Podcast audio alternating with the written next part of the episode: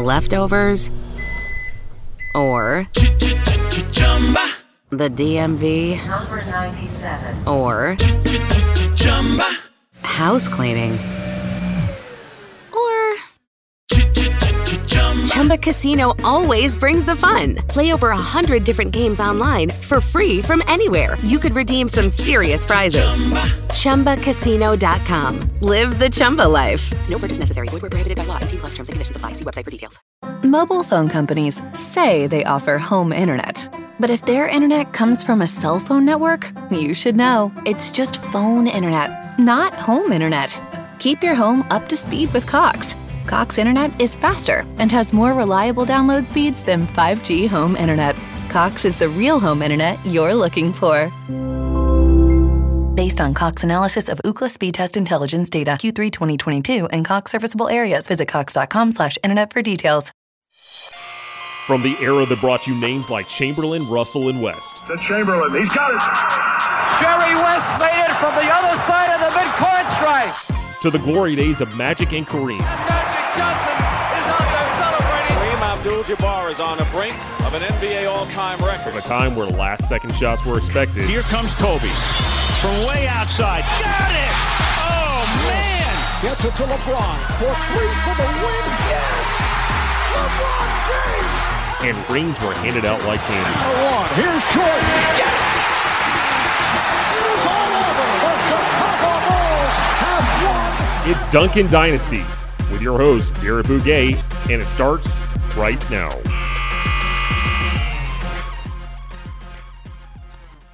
Welcome to another episode of Duncan Dynasty alongside my co host and fellow SBC alum Corbin Ford. I am Garrett Bouguet, and uh, for this episode, we're going to be talking about the biggest news in the NBA, which is that the number one overall seed, the best team in the NBA, the Milwaukee Bucks, are done after losing to the Miami Heat four games to one. I mean, this is uh, obviously we kind of saw this coming after they got down three nothing, but it is still a little bit. Uh, you know, you, you still thought maybe they they had a chance, maybe they could steal Game Five and and potentially get Giannis back for Game Six, but no, the Heat hold them off. And uh, the Bucks' uh, season is over, and I'm sure it's going to lead to a lot of, of articles tomorrow about uh, the the future of Giannis Antetokounmpo. Oh yeah, I mean it's almost like he's a free agent this year or something, um, which is hilarious because you know we have a whole another year, but he, here it is. Um, it, it was shocking. I, I will say that. I mean, going down as much as as fast as they did, you know, after 3-0, that's kind of the death. Now I think we all knew it, but then when they won Game Four, I I want to say maybe I gave them a 35% chance of winning Game Five, and if they did that, and Giannis was going to be able to play in Game Six, then you know then it's a, a toss up again.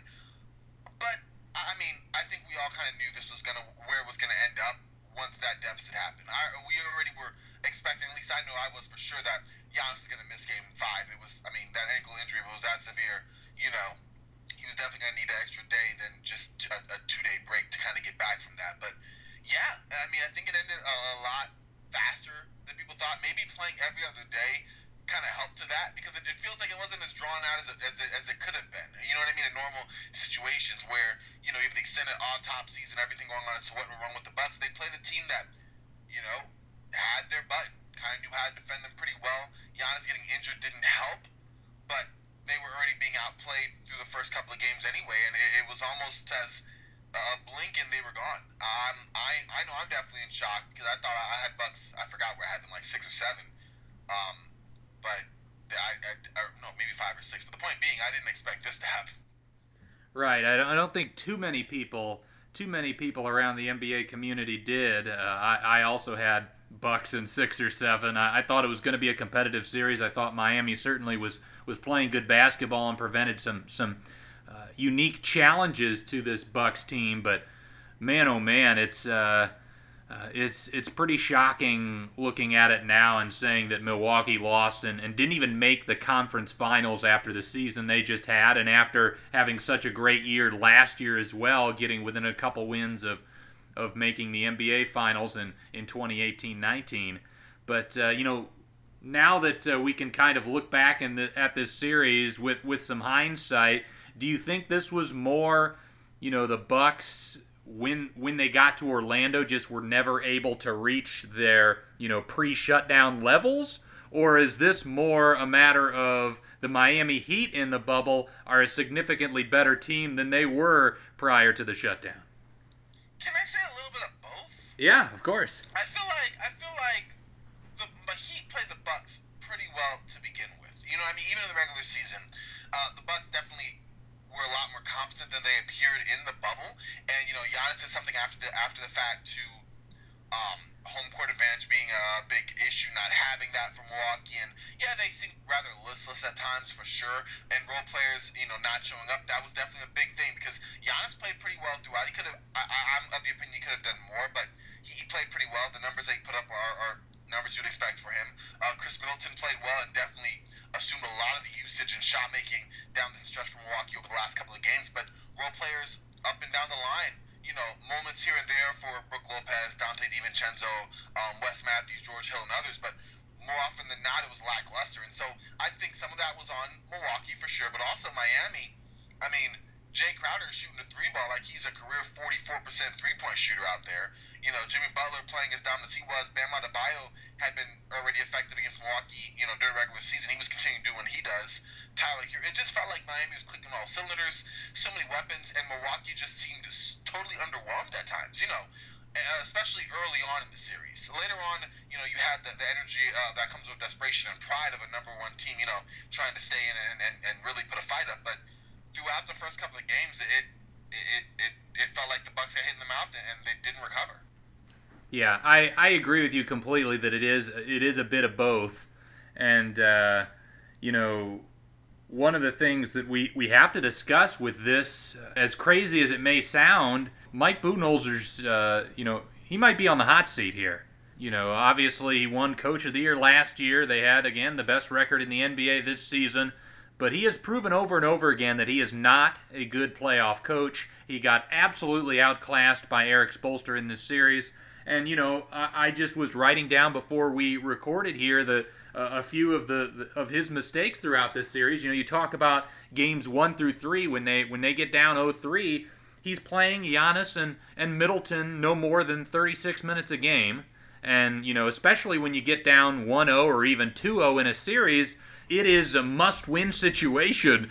You've got to be playing those guys 40 plus minutes. Um, and you know you've seen Nick Nurse for, for the Raptors playing the likes of Kyle Lowry and Fred VanVleet basically 46 minutes a night. So you know there are uh, the, the this year's Coach of the Year certainly thinks that uh, uh, you can play more than 36 minutes. Of course, Bud said had that uh, quote in uh, in the press conference, I believe after Game Three, that uh, 36 minutes is the ceiling, um, which is which is pretty ridiculous. But you know he he he used Marvin Williams uh, instead of you know when, when he would put him out there as the backup five with lineups, he still would just have Marvin Williams execute the drop back defensive scheme. When I thought the whole reason that uh, you know they brought him in was to be a, a, a, guy that can can allow them to switch some, and that's really the, the main thing Marvin Williams does better than Ersan Ilyasova is switch, uh, and and his mobility out on the perimeter. You know, you also talk about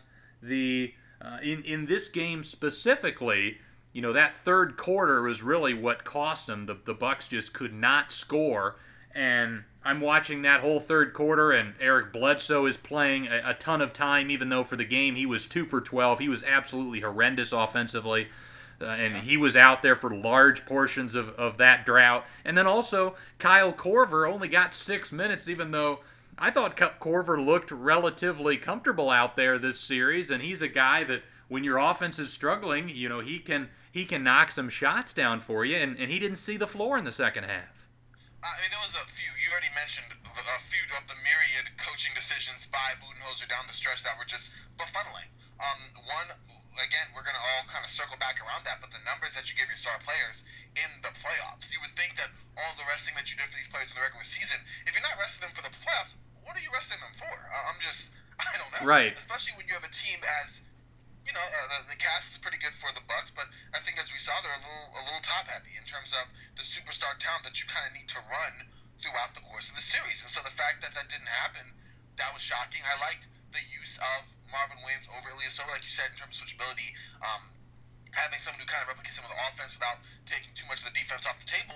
But then you don't bring in a guy like Kyle Korver who you needed that spacing. You know, you had moments where uh, Donte DiVincenzo was taking um, pretty bad looking threes. Pat Connaughton was taking some dumb looking threes just early in the shot clock with just not even half of the accuracy of Korver. That if you even have him sprinting around, just the threat of him would open up so much more space for Middleton that you wouldn't have all the creeping that you did at the nail that, that was coming on from, from Miami throughout the course of the series, you know, once Giannis went down. So that was confusing. Uh, he just thoroughly got outcoached. And mind you, I don't think I always thought Budenholzer was, Budenholzer was a little overrated as coach anyway, dating back to the, the, the Spurs East Atlanta Hawks team. Like, there's some basic good principles. There's something there, but I, I think he's more in the top 10 coaching than like the top five. Right, like I would say he's arguably the best regular season coach, and then maybe one of the worst postseason coaches. Uh. Exactly. The meltdowns are right up there with Nate McMillan in terms of not being able to adjust until it is everyone and their You know what I mean? Yeah, uh, it is. Uh, uh, yeah, not a good look. And, and speaking to this whole organization, and, and you mentioned it, it already feels like Giannis is a free agent. Of course, he's a free agent in the summer of 2021. But, you know, when you get to the last year on the contract, that's your last opportunity as a franchise to potentially trade him if you know he's going to walk for nothing. Um, so, you know, that's going to be something that's in the news. The, the players and, and coaching staff and, and management of the Bucks are going to be asked that question every day for the next, uh, you know, 365 or so days. Um, so, so it is, uh, it, yeah, it is, uh, it, it is a concerning situation for, for the Bucks' future. And, and you talk about, you know, some of the some of the management issues that led to this sort of collapse in the second round. Um, you know, the the the the choice to not re-sign Malcolm Brogdon last offseason and instead they got uh, you know a first round pick and a couple seconds. They they chose not to to utilize those picks to acquire a player at the deadline and you know instead just hold on to him. And and this team is in win now mode. So it seems silly to be holding on to picks. And uh, you know I, think Malcolm Brogdon would have uh, would have made a difference in this series you know especially with with Giannis on the floor you know his ability to make plays not only spotting up and and and hitting catch and shoot jumpers but the ability to tack off the dribble and also be a secondary playmaker uh, they they desperately needed that, especially given you know the the history of of Eric Bledsoe coming up short around uh, you know playoff time. Exactly, and then and historically he's had one good series in the last couple years that I can remember offhand. I think um Boston, I think last year, the year before. No, I think the year before, Scary Terry wrapped them. Um, basically, last year is what I remember as far as him having like a standout series. Aside from that, we know he's a, a pretty good defender and he can kind of get to the lane at times, but he's a woeful shooter, and I mean, he's not the guy you want there. You know, Malcolm Brogdon was perfect. I don't know whether he wanted to go, and it was a matter of him trying to get a bigger role, and also the Bucks not, you know, wanting to pay that much money to him, which I would imagine the latter, like you mentioned, was was part of that. But they didn't try to replicate. They didn't try to bring out in another piece for it. They just said, okay, we'll just gather internally. Like you could have kept Bledsoe and Hill and Brogdon if you really wanted to But to choose between them and arguably pick the not arguably but pick the lesser of you know the lesser option in terms of perimeter shooting and offensive creation. Um, also in spite with Giannis and also with with his absence, it just wasn't there. And you can see it time and time again over the last two games without Giannis on the floor what the team was. And you know, I say step um, shout out to Khris Middleton. Well, shout out, but I'm I give uh, major props to Khris Middleton for really coming through making some big shots, you know, taking in some of that role and, and performing admirably in that spot. But like you said, the lack of that perimeter shot creator or that consistent perimeter creation really bit the Bucks down the stretch, especially through those four and a half minute lulls they had where they had, you know, one point in the last four minutes or zero points in the last three and a half. And that happened a lot over the last two games. Yeah, it's uh you know, it's it's going to be dicey the the future of this team, and you know, you, you talk about this core, the likes of you know Middleton's in his late 20s, um, Brook Lopez, uh, Eric Bledsoe. Uh, these guys are all in their prime. You know the last year and this year really, and and none of those guys are going to be getting better. They're all going to be on the decline. So when you talk about Giannis, who's still in his mid 20s, he's got uh, you know to look for the next decade of his career and, and where can he, he win championships, where can he find success, you got to question whether uh, Milwaukee is the is the correct place for him. Yeah, and that's unfortunate because you know behind the scenes they've done a great job of not only being socially aware, just one of the intangibles of an organization, but really kind of making it so the Giannis feels like home and not really kind of uh, by all accounts, uh, ostracizing their franchise player. But at the same time, if you're not surrounding that player with pieces that are needed to win reliably, then that can be an issue. And, and also, just because you get pieces that the player may want, if they're not successful, the, the Thunder, I remember reading a piece about that with OKC a while back. Kevin Durant won a lot of veteran players. And OKC accommodated that with the likes of um, Caron Butler and Derek Fisher and um, Kevin Martin. But those guys at the time they came to OKC were past their prime. They weren't the players that were needed to win as an organization. Yeah, you can acquiesce, obviously, to your star player, but at the same time, you need to ascertain what is the best fit for that player. And, and you know, that's what the Bucks have to do. I would think by all accounts they've done what Giannis has kind of wanted as far as having pieces and such, but you need to do better because at the end of the day, the winning what's going to come on the table. And for a pending free agent, I mean, there is so much talk. There's been so much talk and is a trend over the last couple of years of any player with a year or two on his contract. Where might he go? But players are listening to that too. And if you're not putting out the puck on the floor to make a player go, you know what, I am comfortable here and we have the best chance of winning, and they still say we need to do the X, Y, and Z, then you have to be concerned. And as Milwaukee, I mean, I would be a little concerned. Yeah, uh, it's uh, you know if if you're in Giannis's shoes, you know you've got to look at okay, the ownership chose to instead of put up the money to keep Brogdon, they chose to uh, focus on saving cash and, and making our team worse. I mean, that was the decision they made. Uh, and uh, yeah, if you if you look at the rest of the core, I mean, who else is, is young and exciting that can build with Giannis? I mean, they've got DiVincenzo. yeah, DiVincenzo, who you know I think is going to develop into a quality starter, but he's not you know going to be a Robin to Giannis's Batman. Uh, so yeah, I mean it's gonna be it's gonna be interesting. You know, I heard I heard on uh, I believe it was uh, the the Hollinger and Duncan pod where they they uh, talked about Giannis potentially being a great fit in Dallas with uh, with the likes of Luka and Kristaps, and I couldn't agree more with that. That would be absolutely a devastating trio of players, uh, and and I, I, think it would be great for Giannis too to just be more of the role of in transition. He can be the lead ball handler and, and you know make plays, but then in the half court be more of the screen and roll man with Luka Doncic handling most of the playmaking responsibilities. I think that would be devastating. But yeah, there's there's quite a few teams to me that uh, you know. Speaking of the team that that uh, just beat him as well. That uh, that provide some some more young talent around Giannis. That uh, yeah, I wouldn't be too confident if I were Milwaukee. And and and frankly, if Milwaukee gets any sort of indication that Giannis will leave, you almost have to trade him, don't you? Because I mean, just having a guy of that caliber leave for nothing is uh, a little bit too too much for an organization like that to bear.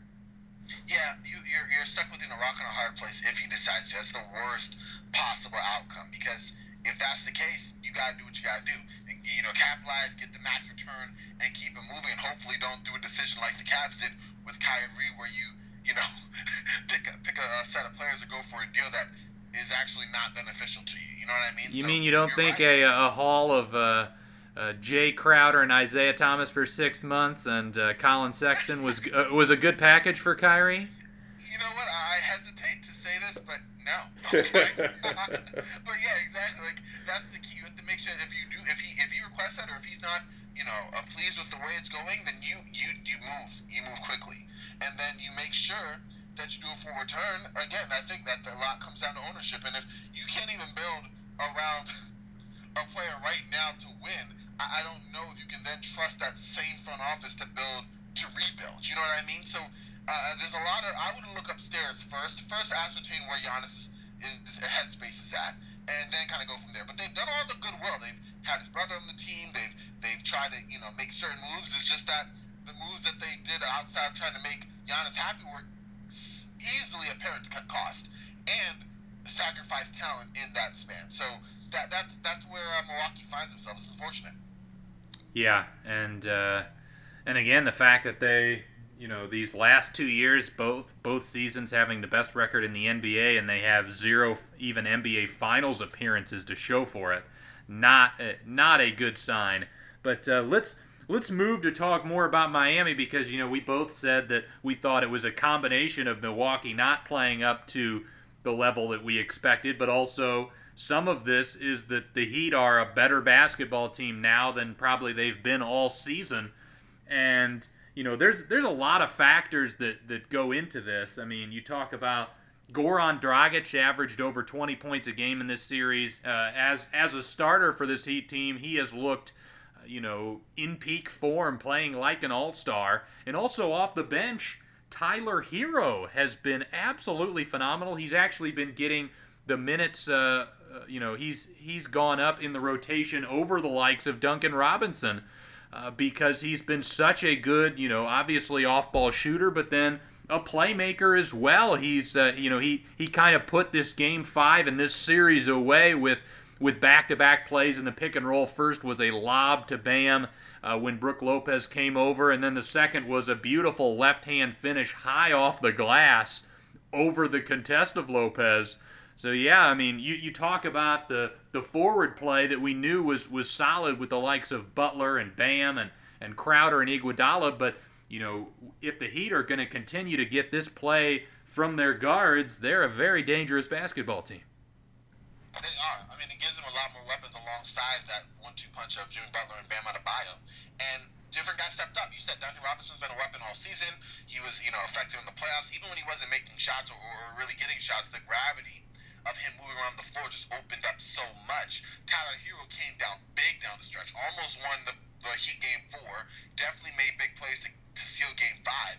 Uh, he was a monster, and you're right, when you have these guys, you know, giving different contributions. Kendrick Nunn, you're, you're near rookie of the year, not doing anything. No, I'm just kidding. I had to name drop him. But the point being, like, you get these guys, and, and when they're bringing up contributions like this, and if it's sustainable, you know, they have a rhythm, they work on their game, you have it's going to be an interesting series uh, of them, and I want to say Boston, but you know whoever they meet in the Eastern Conference Finals, because right now Miami is is is, is fine tuned. You know, Jae Crowder's shooting great from the floor. He's another weapon. You you especially when he's shooting like that. Offensively, he's giving he's bringing things to the table. Defensively, stout defender alongside Jimmy Butler to form just a, a, a havoc-wreaking defense. And Andre Iguodala off the bench. I mean, this Heat team it's something it's something else, especially right now. I think it's it's them peaking at the right time. Do I think that they're better than the Bucks just man to man, roster to roster? No, but they were better than to beat the series, and, and, and they're in the Eastern Conference Finals now. So, uh, I mean, what can you say to that? But wow. Yeah, you know Crowder was was four for nine. He's shooting over forty percent from three in the postseason, yes. and you know with Crowder, it's never been an issue of his uh, willingness to take them. He's always been good in terms of his volume, but and and if he's hitting uh, you know a good percentage like he has been, he becomes a legitimate like positive offensive player and, and provides really good spacing. You know, you talk about having Duncan Robinson, Dragic, and Crowder in that starting lineup and you fa- you factor in that Jimmy Butler has started to get a little bit more confidence in his jumper, and all of a sudden that a starting lineup that maybe was uh, you know average to slightly below average shooting the basketball is has now become significantly better. And then the other big adjustment, you know, in the bubble compare for the Heat compared to the team that they were prior to the shutdown, of course, was was Spoelstra taking Meyers Leonard out of the rotation, putting Bam Adebayo as the full time five. And, uh, you know, I think that has really done wonders for this team's defense. They've gone up to another level. And then, you know, Kelly Olynyk also has, has filled in as the backup center and provided uh, a nice little, uh, you know, alternative and, and gives them a, a different look, especially offensively, with his pick and pop ability. Yeah, that versatility, like you said, of Olynyk is a different is a different stretch altogether, and a nice change of pace to the defense you have all over. Now, Miami's scheme in general makes it so that there's weak spots, but like ultimately they're a very stout team. But then you bring in guys who can really stretch the floor. It's, it's something there to, to throw you off and keep you on your toes. And so the chess game that you can play with these players when they're all playing like they are right now, um, it makes it very interesting for Miami. And they have a team that of, of solid guys, but when they're performing at the level they are, and like you said, with the moves that they have right now, the way that Coach Spoelstra is utilizing the lineups and matchups as you know needs vary and also just stylistically, it, it's making Miami really really dangerous.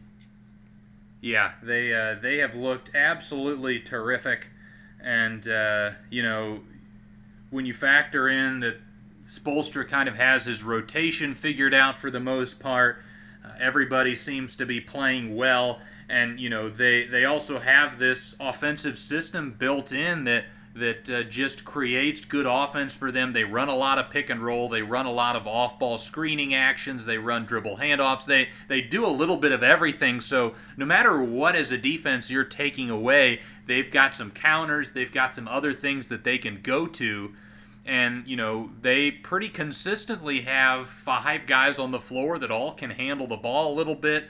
Uh, and, and usually at least three guys that are, are really good threats from downtown. So, you know, given their offensive system and, and how well they move, they, you know, have the ball movement and the man movement, they are just, uh, they're a difficult team to, to keep down for too long. Exactly. And it's like, at that point, I mean, I think aside from, I'm trying to think of a good, I guess we'd have the superior star talent consistently because this Miami team, I slept on. I'm not to lie. I really thought that a toss up with Indiana was more in the cards and that I definitely didn't think that they would get past Miami. But looking at them now, you have to do a reevaluation on the fly, and, and like you said, it, it's it's to be pretty tough. It's to be they're a tough out. I mean, I didn't think it would be easy out to begin with. I, I definitely saw them as an out, but right now I'm, I'm starting to form my head around them kind of advancing from the Eastern Conference Finals. I, I know it's early, but just as they've been playing as of late, I mean, uh, you're, you're you somewhere on the same wavelength there, Garrett? Yeah, I think they're going to be able to compete with whoever they get in the uh, the conference finals, and you've got to you've got to think too that maybe they would prefer to, to face a team like Toronto, just given the fact that uh, you know Boston will likely improve if they advance by you know adding back Gordon Hayward to their rotation. Um, so, but but yeah, I think they uh, with how well they are playing on both sides of the basketball, I mean, again, they just, you know, regardless of, of how poorly Milwaukee played compared to what we all expected, uh, they did just knock out the team with the best record in the NBA, and they did so pretty easily. And you can't say it was because Giannis got hurt because they got up 3 0 with, with Giannis out there. Yeah, you, you can't discount that. Exactly. The fact they got there with him on the floor and just easily kind of relatively dispatched him. I mean, I mean, Giannis wasn't hitting anything outside of you know finishing around the rim. His jump shot had, had escaped him.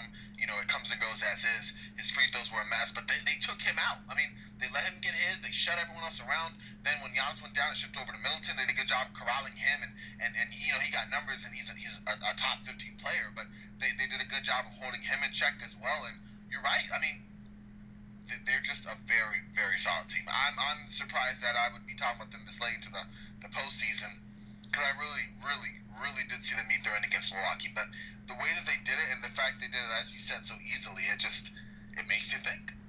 And it's it's it's pretty fun too that the three teams left in the Eastern Conference playoffs probably have three of the top. What would you say? Five coaches in the NBA? Yeah, yeah, easily. I mean, these guys are master tacticians, and we're all seeing them on one side. Well, well coached uh, Eastern Conference uh, Final Four.